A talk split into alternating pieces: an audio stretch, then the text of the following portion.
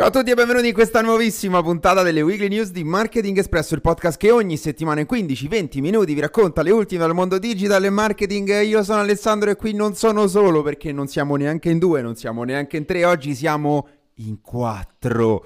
Mary? Salve. Ciao, salve. Ciao. Ciao baby, c'è, ciao a tutti. C'è del capriccio perché c'è del riccio qui con noi, ciao Sbranding. Ciao a tutti. E connesso virtualmente qui con noi c'è anche Matteo Aliotta, founder di LTV e Growth Marketing Manager di L-Venture. Ciao Matte, come stai? Ciao a tutti, alla grande, alla grande, contentissimo in questo trio, anzi quartetto ormai. Mamma mia, un quartetto d'archi, grazie per essere venuto qui con noi. C'è un motivo specifico del perché sei qui con noi, adesso lo andremo a vedere. Prima, come al solito, quali notizie andremo a, tra- andremo a trattare? Gorillas ci saluta, ci fa ciaoni e Disney eh, sta affrontando delle giornate un po' particolari, una vicissitudine sta riguardando Disney e Topolino. TikTok, come al solito, non ne ha fatta una delle sue, però ha avuto un, ha avuto un grande contributo nel risultato gran, del, dell'uscita di un film. Eurospin, una notizia di cui non ha parlato nessuno e che c'era quasi sfuggita anche a noi, ma chiaramente l'abbiamo sgamata e l'ultima notizia riguarderà Corona e un nuovo tipo di frigorifero.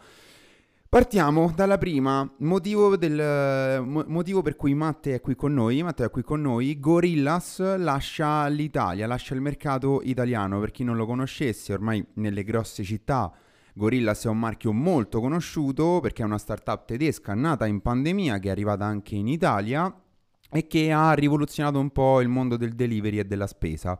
In 10-15 minuti qualsiasi tipo di prodotto da spesa proprio veniva recapitato a casa.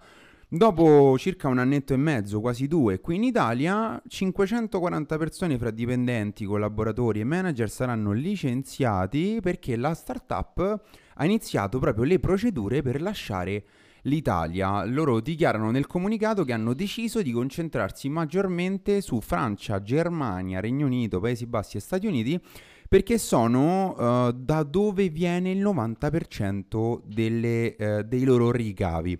Però Gorillaz non è l'unica che fa questa mossa, c'è anche Getir che sta licenziando, c'è anche Netflix che sta licenziando. Matte, cosa sta succedendo?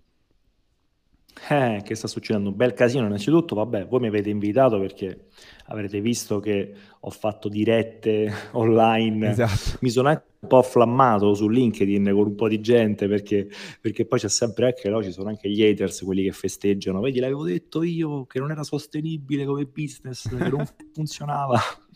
eccetera eccetera io mi incavolo perché lo sai insomma io lavoro in ambito startup venture capital per cui insomma difendo un po' eh, innanzitutto il modello mm-hmm. e poi eh, un po' mi rode il fatto che le persone ehm, appunto poi festeggino su questo modello che è vero che è molto spinto, però ragazzi, eh, lo, questa gente critica, critica Gorillas o chi per loro mentre sta su Netflix, naviga su Google, eh, non so, ordina su Amazon, sono tutte società che sono nate con questo modello qui, molto spinto. E che succede per arrivare alla tua domanda, insomma, su che succede in questo momento? È molto semplice c'è un momento di crisi, lo sappiamo, crisi dei mercati, vediamo che le borse vanno un disastro, anche le cripto per, chi, per chi investe. Uh-huh. E, e, che succede? Per non andare troppo nel tecnico, però insomma, secondo me è emblematico, è una lettera che è uscita da Y Combinator, che è il più grande acceleratore di startup del mondo, no? che sta uh-huh. in America, da cui sono usciti unicorni di ogni genere, ha mandato una lettera e ha detto uh, ragazzi eh, stringete la cinghia perché arriveranno almeno uno o due anni molto molto duri in cui sarà difficile raccogliere soldi come si è raccolto fino ad ora. Non avete visto Gorillas, tra l'altro eh, insomma, ha preso investimenti di, di, centinaia di milioni eh, in sei mesi ed è stato l'unicorno più veloce d'Europa in sei mesi. Esatto, preso... esatto, ci dicevi infatti eh, che era proprio il più veloce e, e, quindi a questo punto dopo un anno se ne va dall'Italia, Getir licenzia, perché? Esatto, succede tutta questa roba qui perché appunto eh, purtroppo una serie di problematiche direi globali mh, mm, probabilmente non permetteranno di prendere tutti questi soldi che hanno preso fino adesso, di conseguenza devono un po' tagliare i costi, cui molto brutalmente devono licenziare o chiudere dipartimenti o prendere comunque dei provvedimenti per allungare quello che in gergo da noi si dice runway, no? Per Chiaro. cui la vita della startup, quanta cassa, quanti soldi è in cassa per poter vivere, sopravvivere ancora tot mesi. Cui licenziando e ritirandoti da un paese ti allunghi la vita senza dover prendere finanziamenti per uh, più mesi o magari arrivi a fare un anno, due in più. E questo è cruciale, vista la situazione economica, per cui questo più o meno in, in, super sintesi, non è che il modello non funzioni o ci siano grosse problematiche, okay. ma è un modello che ha bisogno di molti soldi. Eh, questi sono anche dei dolorosi provvedimenti. Chiaro, chiaro, chiaro. E sicuramente immagino che l'effettività di questa cosa sarà poi nelle prossime settimane, nei prossimi mesi, corretto? Cioè immagino che da più o meno settembre non sarà più possibile ordinare? Secondo sì, te, purtroppo sì. Sì, non so esattamente la data, però insomma, a parte che è uscita fuori già un po' prima, lo sapevamo già da un mesetto o due che sarebbe successo, purtroppo e non si potrà più ordinare. Hanno scelto i paesi come Italia e Spagna, eh, per, si dice per una serie di motivi, alcuni anche dal punto di vista di tasse, chiaro, chiaro. costi più alti e quant'altro, e anche perché probabilmente era più difficile affermarsi. Insomma, diciamo che il profit, il break even, cioè andare a profitto, era molto più lontano rispetto ai paesi del nord, nei, nei quali infatti rimangono. Chiaro, quindi hanno proprio selezionato i mercati dove riuscivano ad essere sostenibili e hanno abbandonato gli altri. Interessantissimo, seconda notizia della settimana, entriamo nel mondo Disney e in una diatriba o diatriba, e qui lasciamo proprio il dubbio, eh, perché Disney perderà i diritti di esclusiva di Topolino a partire dal 2024. Ne- negli ultimi giorni è uscito un articolo uh, di una fonte che mi pare sia Comic Book eh, in cui è stato uh, proprio annunciato il fatto che a fine e Disney deterrà i diritti di utilizzo esclusivo di Topolino, l'iconico personaggio, fino alla fine del 2023. A partire dal 2024 il, proprio il personaggio sarà di dominio pubblico. Questo significa che non avrà più il copyright sull'utilizzo e quindi non avrà più utilizzo esclusivo. Perché? Perché sono passati 95 anni dal momento in cui è apparso per la prima volta, ossia nel um, ottobre 1928, mi sembra, e questo questo è, è, è, è 95 anni è il periodo in cui decade il, copyright, il copyright di un'opera in America. Eh, nel 2024 dunque Topolino entrerà di dominio pubblico e questo significa che chiunque lo utilizza non dovrà più chiedere i diritti alla Disney. Un pezzo di storia che se ne va, nel senso non è che se ne va, però si allontana da dove è nato e anche a questo punto un pezzo di branding, nel senso che Topolino è un, stato un, un, elemento dell'ecosistema del branding di Disney molto potente, no Mary? Sì, no, assolutamente. Infatti, secondo me sarà cruciale vedere come Disney cercherà di staccarsi da Topolino in modo... O eh, a non staccarsi. Le...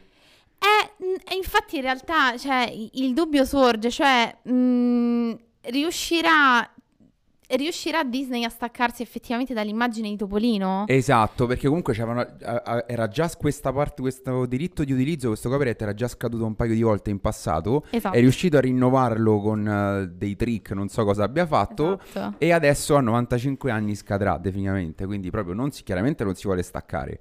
Ma che fine farà Topolino? Cusciolo. Eh, non lo so, sarà sicuramente qualche fine farà. Secondo me sarà, eh, sarà difficile per altri brand riuscire ad associare il personaggio di Topolino a loro perché inevitabilmente nella mente degli utenti ci sarà sempre l'associazione, esatto. ce l'abbiamo, continueremo, continueremo, continueremo, ad avercela con il Think Different di Apple, quindi figuriamoci l'immagine di Topolino, esatto, con la quale bene proprio... o male tutti siamo cresciuti, no? Esatto. Cioè, ci, per vedere Topolino, anche magari dei, ver- dei, vecchi cartoni, magari tra gli anni 90 e 2000, mi viene in mente, no? Mm-hmm. Sicuramente in noi, eh, o comunque chi, chi, ha vissuto un'infanzia di questo tipo, eh, inevitabilmente risorgeranno in lui tanti, tanti ricordi, tanta nostalgia nostalgia. Quindi bisognerà vedere se qualcuno ri- se la rischierà, se qualche altro brand effettivamente se la rischierà, se, se la sentirà di associarsi all'immagine di Topolino. Sicuramente ci sarà un rebrand.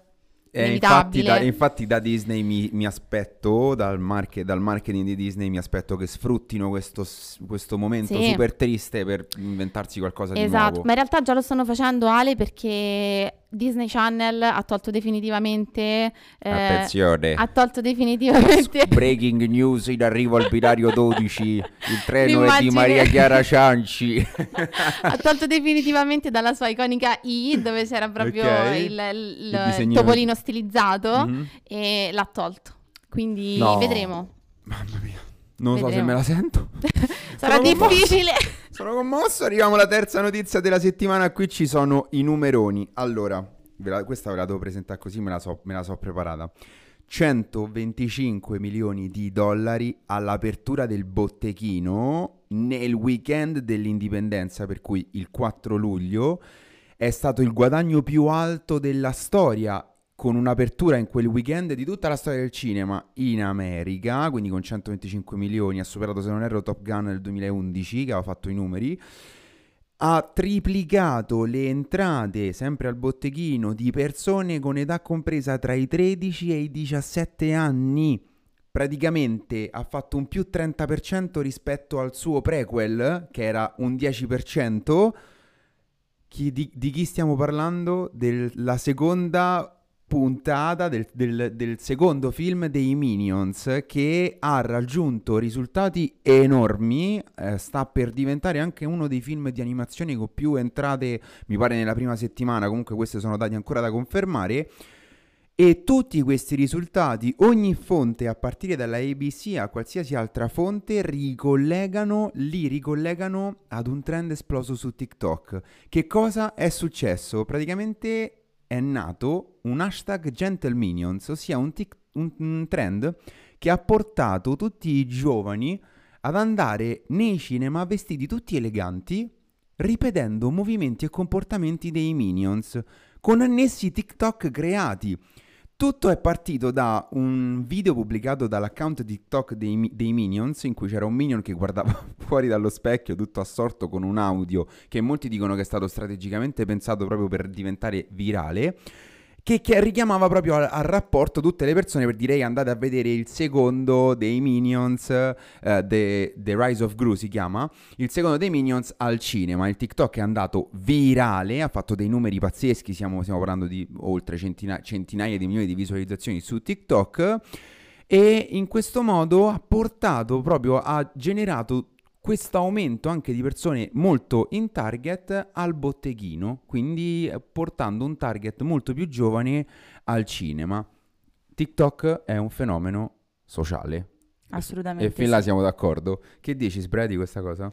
Beh, io parto dal presupposto che uh, ogni volta che apro TikTok cioè ci rimango davvero le ore, proprio perché la modalità immersiva attraverso cui è strutturato TikTok, cioè ti, ti porta... Là e questo lo sappiamo. E fin là il doom scrolling esatto, è tutto tuo. Esatto. Io sono caduta nella trappola. E così tutto questo poi porta a una mh, viralità sempre maggiore del messaggio, no? Mm-hmm. Perché parte da un piccolo gruppo che segue il trend, che lo rende ancora più virale e permette a questi video che poi vengono, mh, cioè ha una caratteristica dei video che poi diventano virali, cioè la stickiness, cioè mm-hmm. la, la vischiosità, la capacità di rimanere impressi nella mente delle persone che vedono quel video dal momento che era una sorta di challenge, no? Mm-hmm. Allora si sentono presi in causa e fanno a loro volta questo trend che poi pubblicano sui social come diciamo principio di appartenenza esatto. e lo permet- permettono a quel video di diventare virale e a quel fenomeno di diventare virale portando in questo caso anche a un aumento del fatturato del, da parte del botteghino dei Minions quindi esatto. super assolutamente super figa esatto cosa. Matt quanto sarebbe stato difficile portare un risultato tale offline dall'online senza TikTok e che, e eh, che ne pensi in generale della notizia? Beh, devastante, però insomma mi sorprende fino a un certo punto perché ormai TikTok, no, ne parlavamo anche prima, è diventato veramente un, un fenomeno di potenza rispetto a brand awareness, acquisition e, e, via dicendo. Per cui insomma io lo dico sempre, non è nemmeno più il social che era all'inizio, quello dei, ragazzini che ballano, no? veniva associato un po', veniva un po' sminuito in questo modo, invece eh, io seguo anche delle start-up che fanno acquisizione, hanno fatto centinaia di migliaia di utenti in acquisizione anche su prodotti tech per sviluppatori, mm-hmm. per cui insomma diciamo che mi sembra che sia un po' il nuovo Facebook, Instagram degli albori, no? quando si acquisiva e c'era una reach pazzesca per raggiungere le persone, per cui io sicuramente qua ci ascoltano tanti, tante ragazze e ragazzi che, che fanno marketing, eh, sicuramente consiglio di utilizzarlo. Io però non lo utilizzo come utente, ti dico la verità, Chiaro. mi fa paura. lo utilizzo solo nel marketing. No, non voglio finire come sbranding. Guarda, bene, io anche sono uno di questi, io ancora non uso TikTok, però creo TikTok, per cui lascia... però... Bravo, vedi?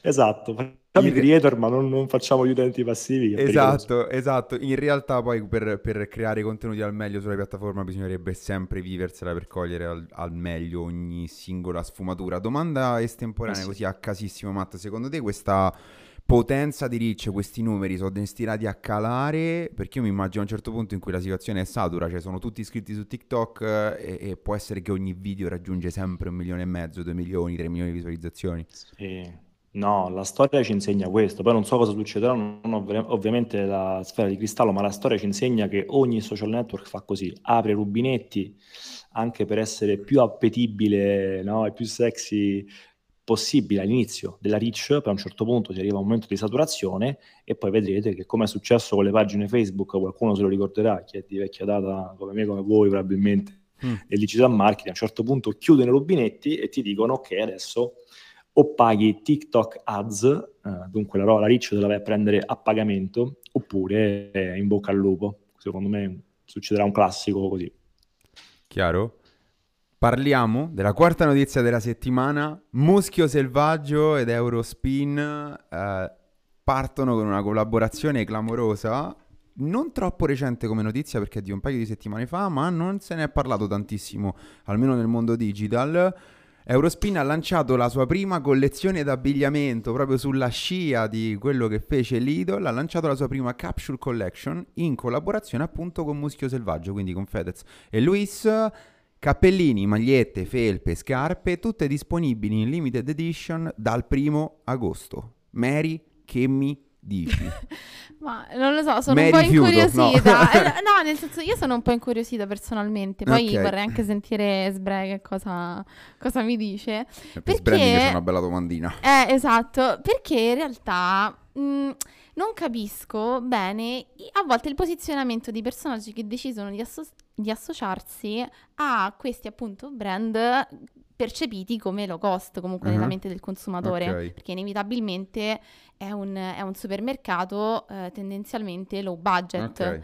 eh, Eurospin, e vederlo associato a personaggi come... Eh, Muschio selvaggio. Luis e Fedez, che comunque inevitabilmente nella mente dell'utente eh, vengono riconosciuti come personaggi che vanno alle sfilate di alta moda, che vanno comunque a... Sì, diciamo su questa cosa forse magari si potrebbero, mh, potrebbero essere magari percepiti come un target più popolare, no? Nel senso raggiungono più persone, no? E quindi magari sì. potrebbero essere interessati. Più in ottica invece Eurospin, secondo te? Più in ottica Eurospin, beh, ha fatto... Ah, gli ha detto bene. Chiaro. gli ha detto bene perché inevitabilmente avranno una visibilità, una visibilità, visibilità sconsiderata. Sì. E Quindi... infatti una puntata era uscita, mi sembra, a metà, esatto, a metà giugno, esatto. proprio con loro che dicono grazie per aver sponsorizzato esatto. la puntata di Muschio Selvaggio. Loro vestiti. Loro vestiti totalmente Brandizzati, Eurospin. Eurospin quindi Bre, quanto vedremo. È, quanto è efficace secondo te, dopo l'hype che si è creato da Lidl, che Eurospin replica tendenzialmente perché sta replicando quello che ha fatto, quello che ha fatto Lidl? Allora, diciamo che... Uh... Con molto meno hype, secondo me. Esatto, a parte quello, però il fatto di avere comunque un, un'offerta di prodotti trasversale, no? Cioè, Eurospin è riconosciuto come un supermercato. Mm-hmm. Uh, a, comunque proporre prodotti nuovi e che in qualche modo complementari a quella che è l'offerta generale non è un qualcosa di sbagliato, non è neanche lì dall'essere stato il primo a farlo. Mm-hmm. Quindi in realtà bisogna vedere a livello poi di percezione del, dell'utente, cioè del cliente o comunque chi frequenta tutti i giorni Eurospin, effettivamente quant- quanto è il ritorno, ma soprattutto quanto Moschio Selvaggio può portare ragazzi giovani che ascoltano il podcast a immedesimarsi nel, nel, nel, nei prodotti che vengono proposti uh-huh. e acquistare di conseguenza perché in qualche modo diventa una sorta di status symbol. Esatto, avere... esatto perché a un certo punto proprio avere le scarpe di Lidl all'epoca era, era diventato sì, quasi come avere un iPhone. Esatto, però anche lì è molto è stato anche un fenomeno che secondo me loro non si aspettavano a mm, Lidl. Sì. E infatti tutto il resell che c'è stato dopo, secondo me Lidl non se l'aspettava. Scarpe usate vendute a migliaia d'euro. Ma sì, ma, le, ma lo stesso uh, robot da cucina che ha avuto un hype incredibile, è andato subito sold out, mm. è, è, un prodotto che è stato lanciato ma che in realtà non è che ha avuto un, una comunicazione pubblicitaria dietro così mm. tanto forte, eppure è andato subito sold out. Ok, quindi Eurospin probabilmente anche non se ne ha parlato così tanto perché semplicemente non ha voluto premere, non ha puntato sul buzz. Ved- vediamo, cioè potrebbe anche essere che Muschio Selvaggio, anche se non ha comunicato così tanto il lancio mm-hmm. dei prodotti, comunque mh, mm, una volta che i capi vengono lanciati, a, di conseguenza eventuali TikToker o mm-hmm. influencer mettono il prodotto online o comunque sui loro social e quindi di conseguenza si crea anche qui un fenomeno Chiaro, virale. infatti io sono proprio curioso di vedere cosa accadrà dal primo agosto in poi. Vediamo c'è una Mary che no, mi smuove esatto, braccia. perché io mi volevo proprio ricollegare a quello che diceva Sbre e, e proprio il fatto, la, la, percezione è stata secondo me diversa, poi vedremo ovviamente all'uscita della, della, della capsule uh-huh. collection, però Lidl a un certo punto si vedeva ovunque, cioè lo vedevamo indosso a chiunque, esatto, ovunque, esatto, esatto. mentre in questo caso con Eurospin sì l'abbiamo visto una volta in una puntata indosso a Luis e Fedez, ma poi non se n'è più parlato. Esatto. Quindi vedremo. Esatto, esatto, esatto. Vedremo e arriviamo all'ultima notizia della settimana, super veloce. Corona ha lanciato il frigo che si apre solo se ci attacchi in carica il telefono scarico. Cosa significa?